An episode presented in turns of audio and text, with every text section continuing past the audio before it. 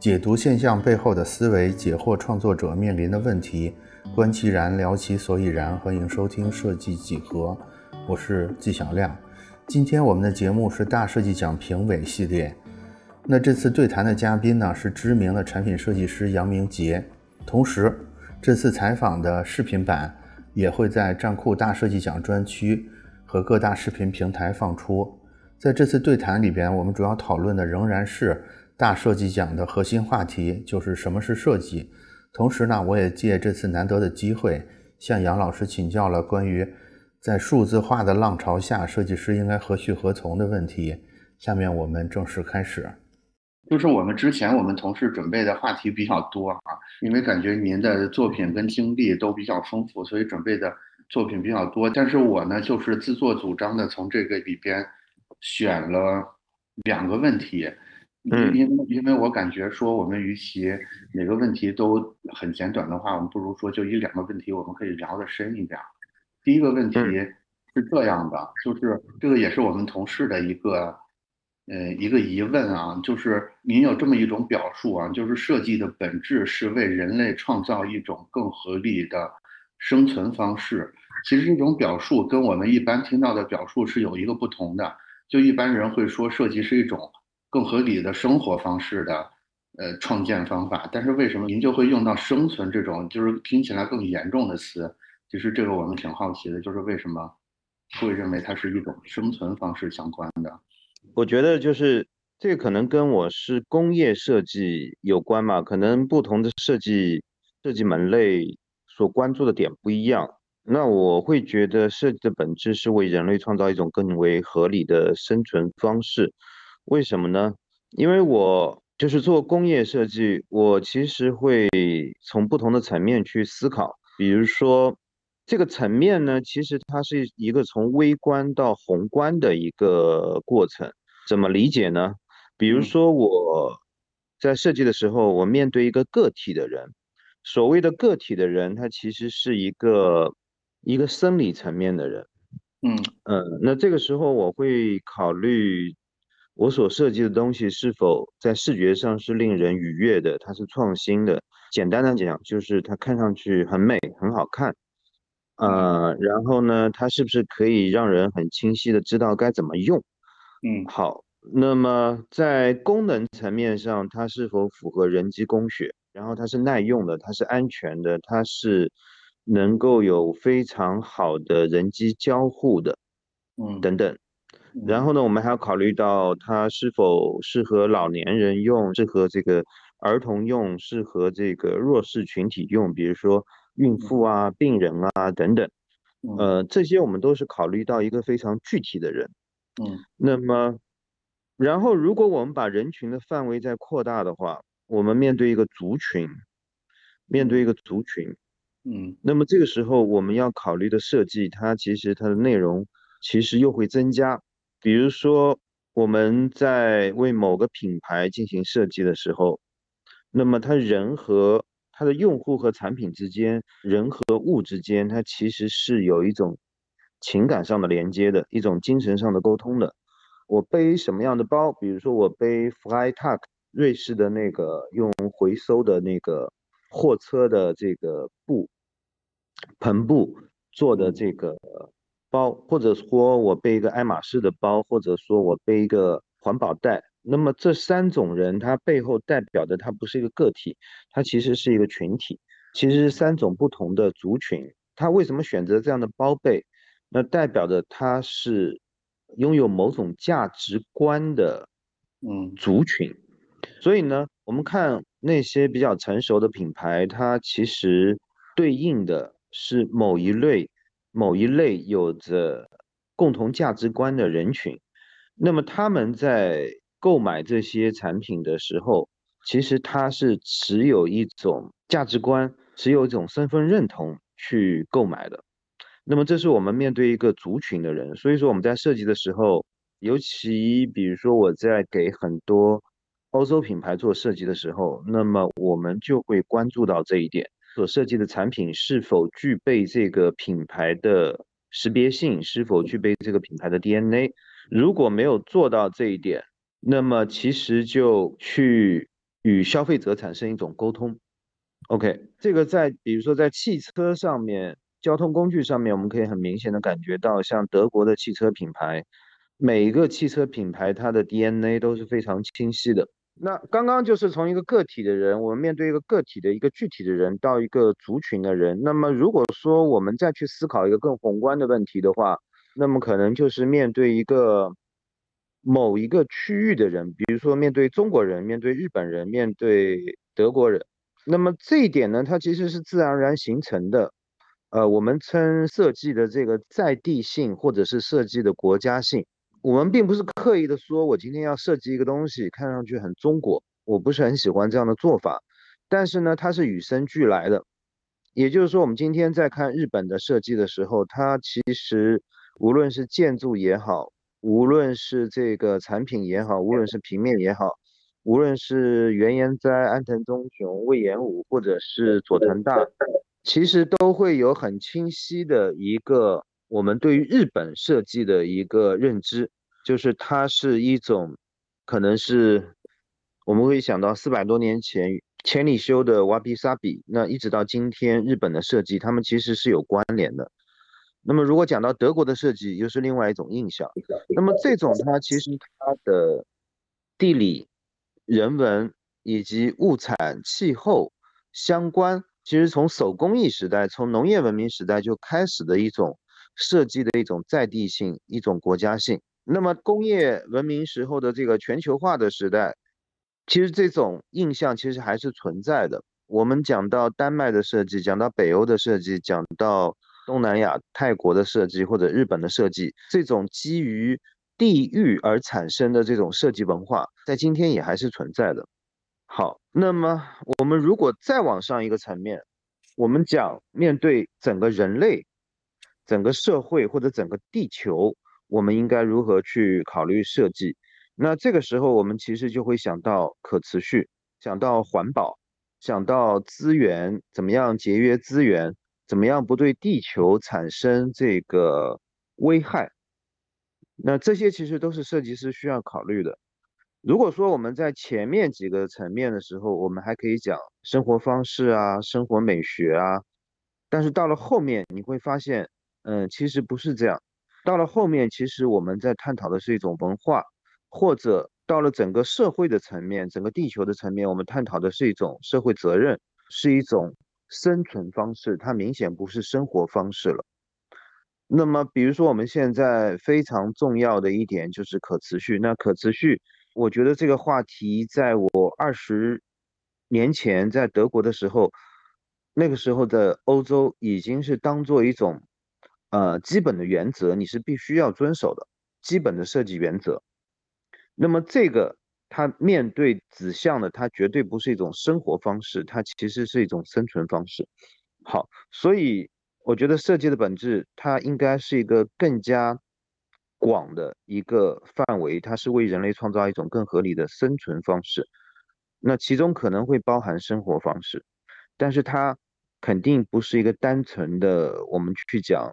呃，美学的问题，或者是等等，那我觉得设计它其实要解决，它是要去解决问题的，它是解决人和物、人和这个自然之间、人和人之间、人和我们这个社会之间存在的很多问题，而设计师呢，他可以通过设计师设计的方式去解决这些问题。OK，嗯，我有一个进一步的问题啊，就是您会认为说。刚才那些，我会认为说它是存在一个递进的关系的。这个递进的关系中间是存在那种，比如说一个小范围的问题必须得到解决才可以去解决下一个阶段的问题，还是说它其实是可以跳跃式的？比如说我这个设计重点要解决的，它就是一个品牌的问题，然后我可以暂时把这种个体的问题或者是族群的问题。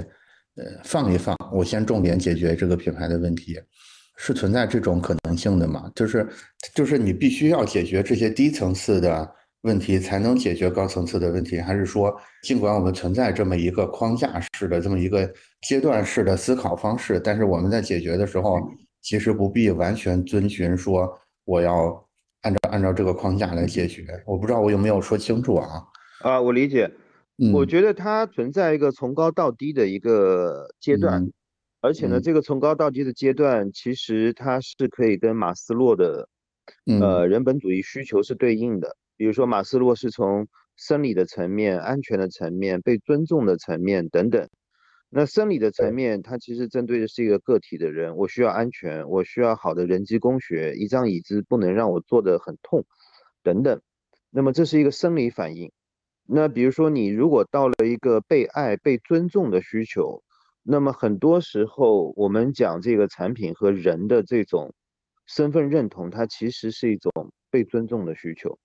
也就是说，很多时候我买某一件东西，它是希望被这个群体尊重、被这个群体认同，而这个认同，它未必说我一定要去买奢侈品被认同，背一个很简单的环保袋。很便宜的环保袋，它也是一种身份的表明，它也是希望被认同。所以说，它这个其实跟跟马斯洛的人本主义是对应的。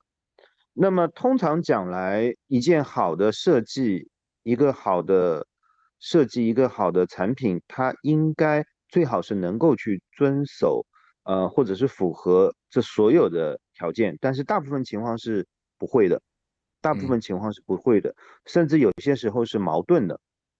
有些时候是矛盾的，比如说你在这个面对一个族群，我们去设计某一件符合品牌的 DNA 的产品，那它可能是一个要耗费大量人力物力才能完成的一件奢侈品，那么它很好的实现了跟它用户之间的一种精神上的沟通，一种身份认同。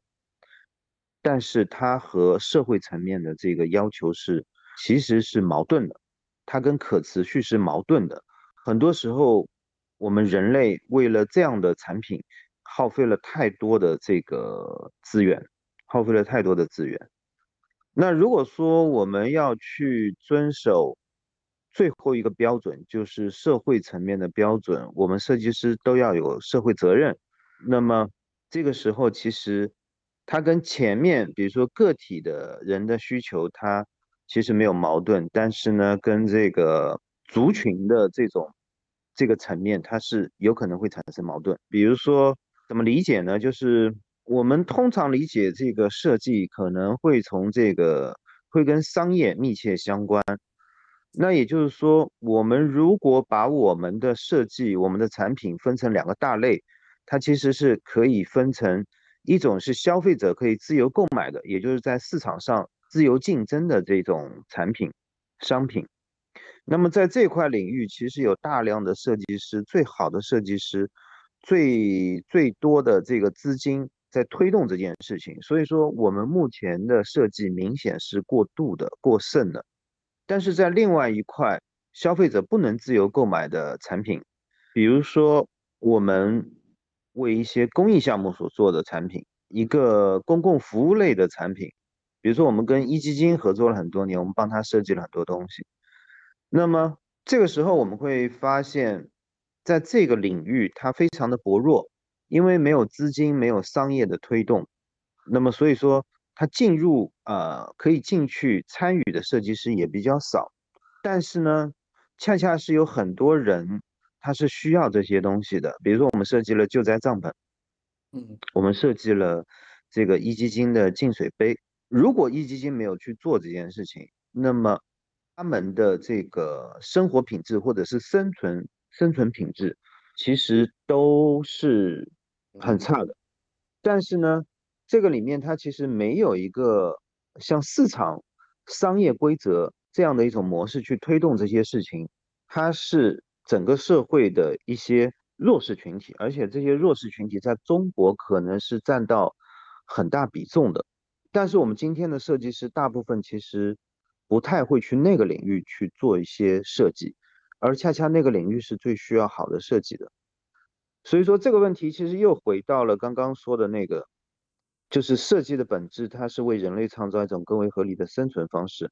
而没用生活方式，因为生活方式可能还无法涵盖到我们设计所要面对的所有的对象。对，我可以认为，也就是说，我们还是作为设计师，我们可以把我们面临的这些设计项目大致的分成这两类，就是所谓的商业的跟所谓的这些更多的基于生存问题的这两类项目。我之前看过一本书叫《为真实的世界设计》啊，我觉得那个我忘记那个作者名字叫什么了，但是他中间有一个倡导，我觉得肯定也是杨老师会会认同的，就是他建议所有的设计机构，包括设计师，应该拿出。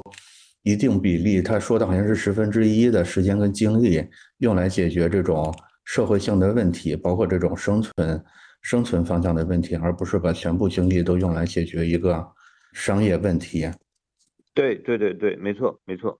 嗯，呃，我们我们的确也是这么在做。对，嗯，其实感觉它是可以形成一个更大范围的倡导，对吧？对，嗯，就是首先首先我们。在说设计是关乎生存的问题的时候，听起来特别像是一种口号式的宣导，或者是一种道德高地的占领，但其实也不是的。我们其实也同时注意到，设计师还是应该要完成一个，你叫他养家糊口也好，你叫他商业任务也好，还是要完成的。只是说在这之外，或者在这之上，大家是不是也可以去有意的做一点更有普遍社会价值的事儿，即使他的商业。在商业上面的回报可能稍微少一点，是吧？对，我觉得就是关于这个话题，其实我还想接着聊一点，就是就是我们最近有一个比较强烈的体感，就是怎么说呢？就是现在这种人工智能技术或者大数据技术，或者我们叫统称为科学技术吧，他们的发展其实现在到了一个，我个人会认为它到了一个临界点。比如说最近很火的这个 AI 绘画。它基本上用它生成的这种作品，跟我们传统意义上的绘画作品边界已经很模糊了。当然，它现在还只是在绘画这个领域，还没有进入到设计这个领域中来。但是，我会觉得它离怎么说呢？就是一些基础的设计任务由这种人工智能或者由算法来完成的可能性是前所未有的提高了。所以，我觉得这个也是我们为什么要。把战库奖改名叫大设计奖的一个重要的原因，我们会认为说，我们现在在一个重要的时间的节点上，可能在整个设计这个门类里边，我们正处在一个重大的转折点。这个转折点就是整个设计这个定义，包括设计师你要承担的职责是要重新被定义的。沿着刚才杨老师说的这个这个框架，我觉得已经部分的回答了这个问题，也就是说。如果我们要解决的只是只是一些比较低层次的需求，它其实是存在一种套路化的解决方案的。我认为这个方案其实可以由这种算法或者是由这些人工智能来解决。呃，比如说它可以自动生成一个看起来还有点漂亮的图形，你当然可以把这个图形当成你的嗯标志来使用。嗯，怎么说呢？在你没有真的凝聚起一个。真正的消费族群，或者是你有一个社会责任之前，只是漂亮的这个图形，说不定也是够用的。但是再往上，或许就只有专业的设计师才能去做了。我要说的问题是什么呢？就是我一方面看到这种技术的浪潮不可替代，同时我也并不认为这种浪潮是一种不好的浪潮。但是我又真真切切地感受到了一种真实的压力，也就是说，我们现在从业的很多比较年轻的设计师。或者是他没有机会去服务一个中高级需求的设计师，他们其实面临一个很迫切的，可能即将要被这种机器或者是算法去抢走工作机会也好，或者是怎么着也好，这种挑战，您您对这个问题是怎么看的呢？因为沿着刚才您那个框架，就是我会觉得我们是设计师这群人的一种服务者，或者是我我我们有一种天然的义务是要替设计师这群。这个人群考虑清楚这个事儿，所以这个也是也是关乎生存的一个问题。您对这个问题是怎么想的？嗯，这个问题其实我我也一直在思考。那我思考的是，最初是一种感觉，而这种感觉很早就有了，可能在十年前就有了，也就是在互联网呃不断的发展发展发展。那么这个不是近一两年的事情，对，呃，可能是近十年二十年的事情。那么，然后疫情的这个到今年已经快三年，可能快第四年了。疫情其实是加速了这个过程。那这个过程是什么呢？就是一个我的理解，就是一个应该是第三次还是第四次吧，就是一个技术变革、技术革命。那前两次工业革命，到了这次，可能我们应该理解为第三次，再往下可能是人工智能。嗯，那么我们可以通称为这个过程是一个数字化的过程，也就是我们是一个数字时代。往前的话就是工业文明时代，再往前是农业文明时代。那今天我们是数字文明时代。OK，数字文明时代它最重要的一个特征是什么呢？最重要的一个特征就是就是把我们这个真实物理世界不断的数字化，成为慢慢的成为一个数字虚拟世界。那么所以说，我们今天其实是处在两个世界。中间的一个是真实物理世界，就是原本我们这个世界；另外一个就是数字虚拟世界。而这个数字虚拟世界，其实它在不断的壮大，不断的壮大。包括我们今天聊的这个元宇宙啊，等等啊，等等等等。好，那在这个过程当中，其实有很多人是会有焦虑的。这个焦虑，其中有一点就是刚刚您说到的这个技术的。技术的这个进步，它会让很多人的职业发生改变。那么这个很正常，很正常。因为比如说从农业文明时代到工业文明时代，那很多比如说手工艺它慢慢就要消失了，变成机器化大生产了。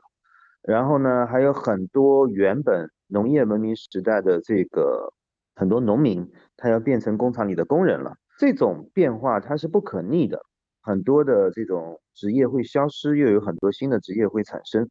嗯，那在这个过程当中，作为设计师，我觉得我会有两个态度。第一个态度，我是没有没有担心，呃，说这个设计师的职业会消失，因为我觉得设计师他的核心任务不是解决表面问题，他是解决人和人、人和物、人和自然之间的一种关系。所以说呢。无论在农业文明时代、工业文明时代，还是数字文明时代，设计师这个职业，它其实始终都存在，无非是我们所要的做的工作的性质会发生改变。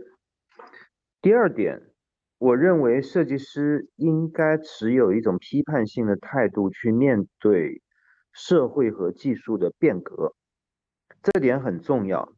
也就是说。就是我觉得在中国现在有一点很让人悲哀的是，设计在大部分人眼中理解成为，就它不应该是依附于商业或者是投机的一种工具和手段，设计它完全是独立存在的，它是帮我们人类解决问题的。但是现在，比如说我特别讨厌什么爆品之类的。呃，这个实在太让人悲哀了。就是在中国，其实它是缺少设计文化的。然后呢，山寨之后就来爆品，这个太恐怖了。这个话题是另外一个话题，我们今天就不展开聊了。所以说我刚刚说到的两点，就是设计师他无论在任何一个时代，他要做的事情其实都是解决人和人、人和物、人和自然之间的关系。第二点，我们应该有批判性的态度去面对这种变革。所以呢，我最近其实一一直有在思考，就是在我们进入到数字时代，那么设计会发生哪些变化？嗯，设计会发生哪些变化？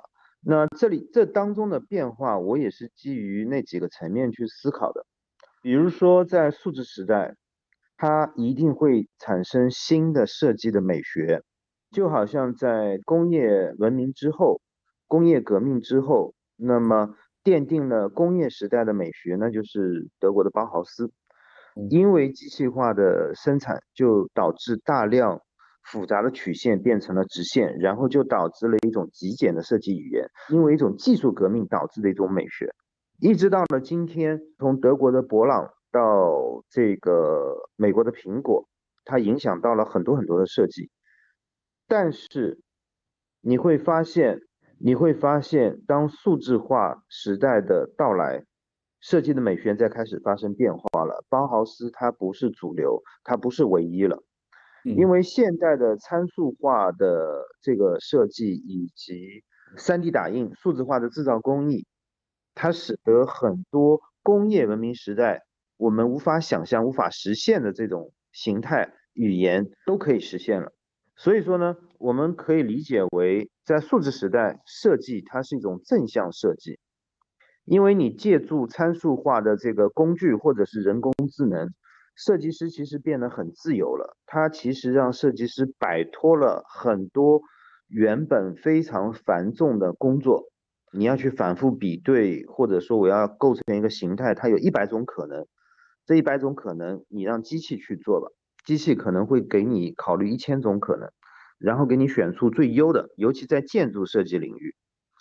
所以呢，我们理解，我们原来是一个逆向设计，逆向设计也就是比如说工业设计，我们在设计的时候，我们要做大量的材料的研究、结构的研究，然后反过来它会产生很多很多限制，反过来我再开始考虑设计，我这个不能做，那个不能做。但是慢慢的到了今天，如果说我们采用这个参数化的设计、数字化的制造工艺，如果你不去考虑成本方面的因素，你几乎你想要什么，什么都可以出来，什么都可以给你制造出来。那么这其实让设计师变得更加自由了。所以说，我们还是把这个技术的变革理解为是一个积极的，它是一个工具。尤其在数字化的这个过程当中，当所有的真实物理世界的东西慢慢被数字化，变成这个数字虚拟世界，你一定得看清楚，并不是所有的都可以被数字化。那么在未来，我们可以很清楚的看到，那些没法被数字化的东西，它会变得越来越珍贵。而设计师他是具备了那些无法被数字化的东西的。设计师这个职业，它是非常具备无法被数字化的某些属性的，那些东西会变得越来越珍贵，因为我们一直做的不是一个重复的劳动，我们做的是一个创新的，那么这一点是 AI 人工智能它无法做到的，哪怕我们用参数化的制造工艺、数字化的制造工艺，我们用算法辅助我们去做设计。最终的判断还是需要设计师来做出决定的。那事实上，包括我以及我身边的很多设计师，其实已经大量用到这个参数化的设计，大量用到这个数字化的制造工艺。然后呢，我们其实是把自己变得更加自由了，我们可以去做出一些以往我们无法实现的一些设计。所以我我没有这方面的恐惧。那么另外一方面，如果说我们跳脱设计师的角度去谈这个问题，我还是会有些焦虑的，因为技术的变革，它其实为什么？就是我最近会有一个展览，一个挺大的展览，大概在两周后就要开幕了。然后呢，名字叫做数字存在主义。这个词呢，其实听上去很荒谬。存在主义是这个二战之后。就是萨特，呃，从海德格尔开始，再往前推就是尼采，一直到海德格尔，一直到萨特、波伏娃，他们的一个哲学流派。那么，为什么会有存在主义？是在二战之后，人们开始对于这个人被异化和工具化的一种反抗。因为二战非常的残酷，所有的人都觉得自己像一个蚂蚁一样，呃，不知道发生了什么。那么在今天，其实我们同样又碰到了这样的问题。而设计呢，它其实是为了去解决问题，它让人和人之间的这种关系变得更加的合理。所以说，从这点来讲，我会去研究存在主义，而且尤其是在是在这个时代，就是在这个数字时代，因为数字时代技术变得非常的强大，强大到人其实大部分的人是被技术控制的。我们举个例子，比如说在大型的这种公司里面，你可以通过技术手段，很轻松的让人更加安分的去工作。这点我们就不展开讲了，有很多这样的案例，尤其是越大型的公司里面。那么包括我们今天的手机，呃，尤其在疫情，你一旦出门，你绝对是被手机控制的，对吧？这个码那个码，那这是一件挺恐怖的事情，我们也不展开讲了。我们还是聚焦在设计。那么对于设计师来说，为什么我觉得应该用一种批判性的态度去面对技术的变革？就是技术本身，我觉得没有问题，你不断的往前发展，而且这个过程是不可逆转的。但是对于设计师来说，我们该如何面对设计？呃，面对技术，然后利用技术把这个事情扭转过来。技术是有两面性的。如果说我们可以用技术很好的去做这个，很好的为人类去服务，而不是去奴役人类。那么这一点其实是可以做到的，这个对于设计师来说是一个挑战，也是应该去做的事情。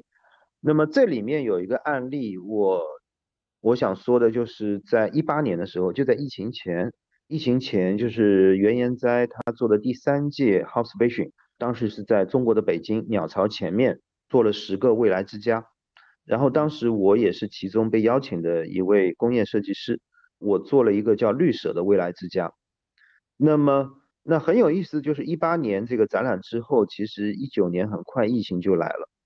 然后我再回想那个展览的话，其实在里面就探讨了很多内容，其实是跟这个疫情是对应的。也就是当时在那个展览里面，在那个未来之家里面，其实是在探讨手机。那么很多时候，这个手机感觉像一个更便捷的沟通工具，但是事实上它把人。人和人真实的这种沟通给减弱了，因为一切都变得太容易了，所以说大家都不会珍惜。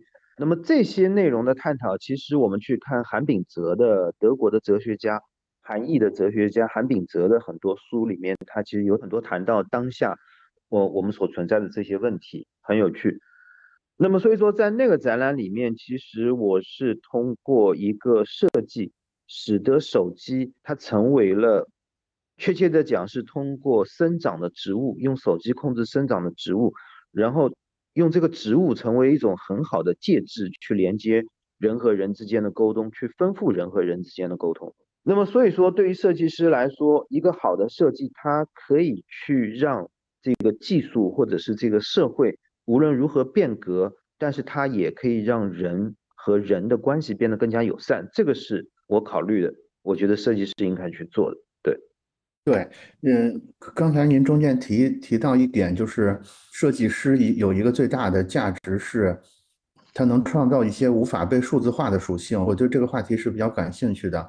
刚才通过您的这个讲述，我会感觉说，似乎这些无法被数据化的属性是指我们对彼此的感受的一种共情能力，是吗？我我可以这么理解吗？这种无法被数字化的属性究竟是什么呢？我觉得可能里面包含，比如说美学上面的、情感上面的，就是它，我觉得就是确切讲，就是有一个标准，就是无法被量化的，嗯，无法被数字化、无法被量化，往往可以被量化的东西，它很容易被数字化、被虚拟化，那么人就会被替代掉。比如说财务公司或者是金融公司去做这种数据的分析，这些东西非常容易量化。就是这种定量的东西，它容易被数据化、数字化，而那些定性的东西无法被、很难被数字化。那么，比如说情感，比如说美学，或者说我们设计师应该一种批判性的态度去面对技术与社会的变革。所谓批判性的态度，它应该是一种哲学家的一种思考态度。那这种思考也是无法被。数字化的那这些，我觉得是作为设计师应该具备的。就设计师本身，你不能让自己就变成一个工具一样啊！我就把这个东西排的好看一点，然后我可以很熟练的去运用某个软件等等。我觉得这种它慢慢的其实都会被替代，都会被替代。另外，也是刚才的讲述里边，我会我会感觉到跟我最近准备的一个话题有点关系，就是其实您没有直接说，但是大概它是一种增材思维和减材思维的一种一种变化。也就是说，就像您刚才说的，就是之前我们更多的时候，它是一种剪裁的思维或者一种雕刻的思维，就是我们就是这种工业化的生产方式，是我们从不正确里边。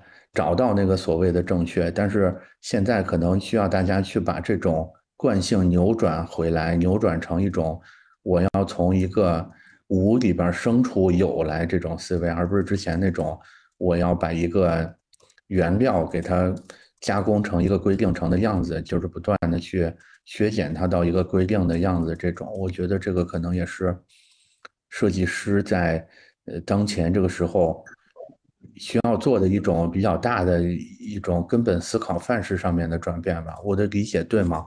这个应该就是您您说的意思，就是刚刚对应我说的那个一种正向设计和一种逆向设计的关系，对吧？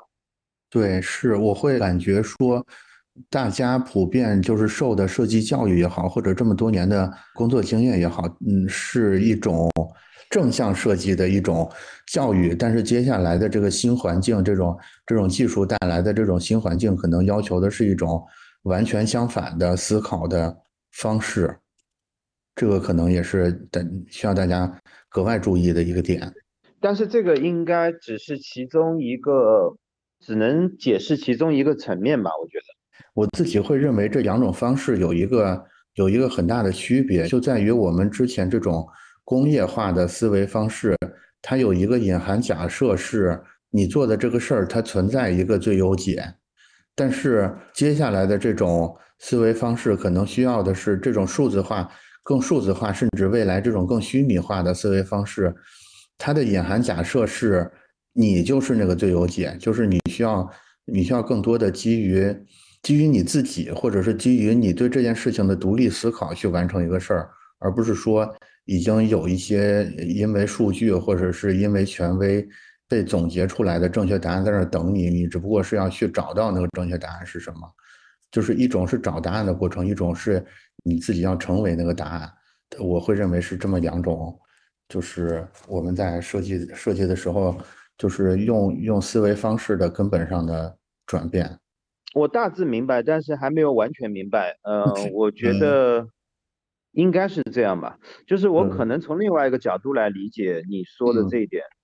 我觉得其实，在数字时代有一个很重要的特征，就是去中心化、多元化。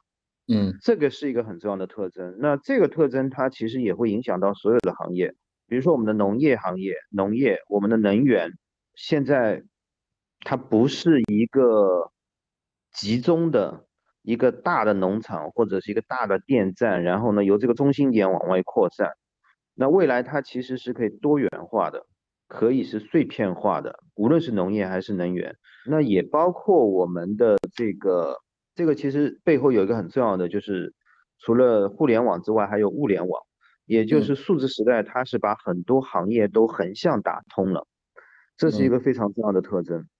那么，所以这个特征也会影响到我们的设计。然后我最近也关注到一个很有趣的现象，就是拓扑结构。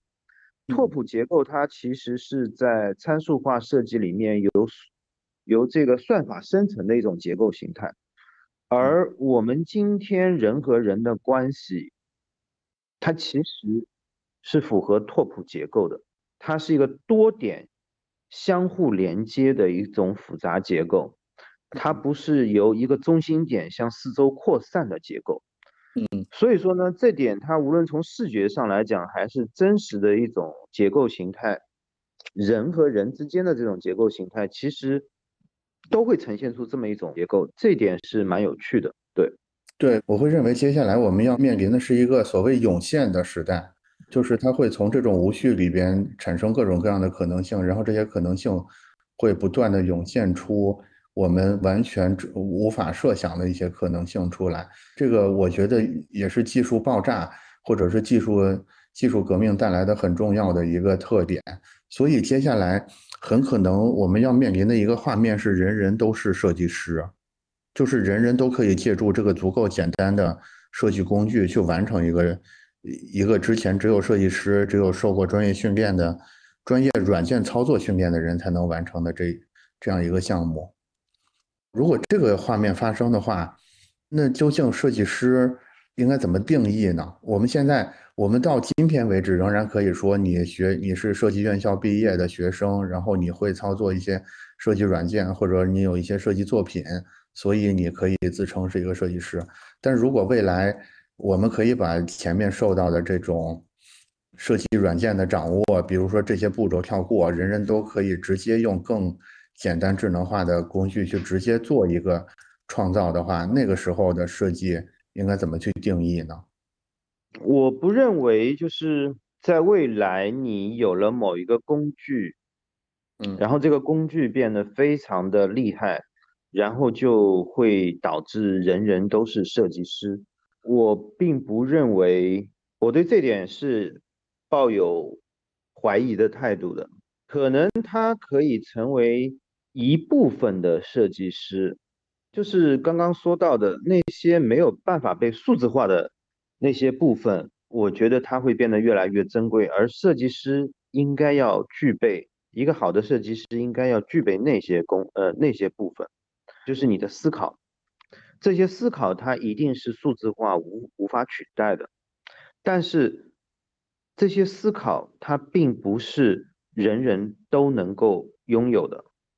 这些思考它必须经历过很长时间反复的实践、反复的设计、反复的在各种项目上面的成败得失，然后才慢慢总结出来我应该怎么做。我觉得这一点并不是说你拥有一个很厉害的工具，然后。你就可以这样子。那我觉得工具它解决的还是某一个层面的问题。如果这个设计项目它只需要达到这么一个层面的标准，那么就 OK 了。对，这是一点。第二点，我觉得设计师本身他其实也是分成很多很多很多的类别。有些时候我们会把设计师这个身份无限的扩大，比如说设计师现在。就无限的扩大的意思，就是认为设计师无所不能。我们可以去像乔布斯一样去创造一个伟大的品牌，但乔布斯并不是设计师，人家也不觉得他自己是设计师，他背后还有 Jonathan。也就是说，我们设计师曾经在某一个阶段，或者在现在也是这样，就是设计师他觉得，哎，安安心心做设计好像没有前途。我们去创业吧，我要去做营销，我要去做什么？就所有的东西都堆到设计师身上。这一点呢，我觉得在中国会有个错觉。我的话题可能跑岔了。没差没差，我觉得这是我们最关注的话题。其实我仔细思考过这件事情，很重要的一个原因是在中国现在整个产业链它还是不健全的，那就导致设计师他。必须去做设计之外的很多的事情，现在就导致一个情况，就是我觉得在中国可以把一个东西设计的，我们最基本的标准吧，把一个东西设计的漂亮一点的设计师都很难找到。设计师都去干嘛了？就是大家非常的浮躁，这是第一点。那第二点，我认为的，我们从狭义上来讲，设计师他其实有点像一个手工艺人一样，因为人。每个人都是非常独特的，要理解这一点。也就是说，在今天整个世界，你能把某一种质感做到全球最好的、独一无二的，可能只有你，或者是为数不少的几个人。我举一个例子，我很喜欢的一个日本的设计师叫吉冈德人，大家应该都知道。那他是我眼中。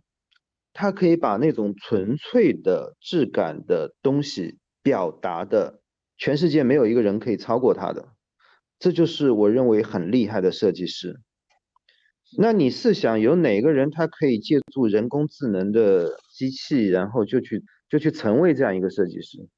我觉得他所拥有的是无法被数字化的。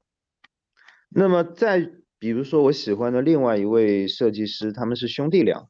法国的布鲁莱克兄弟，他们的设计我其实很难去形容，但是他们的设计当中给到我那种能够让我立刻安静下来的那种力量，我觉得太震撼了。全世界没有一个设计师可以超过他们了。所以说，类似于像这样的设计师，我觉得不要说机器了，我觉得换一个人都没法达到。所以说，我觉得。我其实完全没有去担心这个在数字时代，设计师会面临哪些什么失业啊等等这些问题。然后呢，我也觉得我们回到根本上来一点吧，就是我们什么怎么样去看待设计师本身这个职业？因为在中国本身设计文化就是不完整的，或者说我们没有完整意义的经历过前两次的这个技术革命，然后呢，我们现在全力拥抱第三次技术革命，这个时候它其实会出现很多问题，比如说我们现在是技术崇拜，但是我觉得我们现在正缺的其实不是技术，真的不是技术，我们缺的是文化，我们缺的是美学。我觉得在设计行业，我觉得大家都应该好好的去了解一下设计文化这件事情。其实不是技术，我们的设计离西方的距离还很远，而这个距离导致的并不是因为技术带来的，是因为文化带来的。这是我的个人观点。我也特别认同这个观点，觉得我们还是可以更进一步啊。然后也正好是我们原定设计的最后一个话题。这个话题是什么？就是。刚才从您的描述里边，我能感觉到说，一个设计者，一个设计师，他可能有很重要的一点是，他的对于问题或者对于事物的这种思考，他是能够以一种特定的形式表现出来的。这个词儿是我是我个人挺纠结的一个词儿啊，就是这个是中国老百姓最爱说的一个词儿，但是我始终觉得这个词儿里这个词儿有问题。这个词儿是什么呢？就是所谓的设计感。您您对设计感这个词儿是怎么想的呢？有什么？嗯，我觉得设计感它应该还是一个美学层面或者是视觉层面上的问题吧，就是是一个很基础的问题。对，然后设计感这个东西，它既然是一种感，它是一种感觉，那么所以说它是有相对性的，它是有相对性的，也就是当一个人他没有怎么看过好的设计的时候。他可能觉得一个很普通的设计都很有设计感，这个跟他的经历有关，因为这是一种感觉，这是一种感觉，这个跟呃一个设计的好坏，它其实我觉得是两件事情，两件事情，就是一个设计它可能设计的很好，设计的很好，但是它未必在视觉层面是感觉得到的，它可能只有在使用的时候才能感觉得到。比如说有一个品牌叫什么名字我忘记掉了，它是做那个厨房里面的这些刀具啊、剪刀啊等等一些工具类的。对，它设计的挺难看的，也是一个欧洲的品牌。我我觉得没什么设计感，但是就是好用，实在太好用了。那它也是一个好的设计。就很多时候，其实一些在功能上非常好的东西，它其实没有设计感。为什么在功能上很好，就是大家用的很多，嗯，看起来很平常，看起来很平常的东西，往往是设计的挺好的西。就设计感，我觉得是它还是一个美学和视觉层面的问题。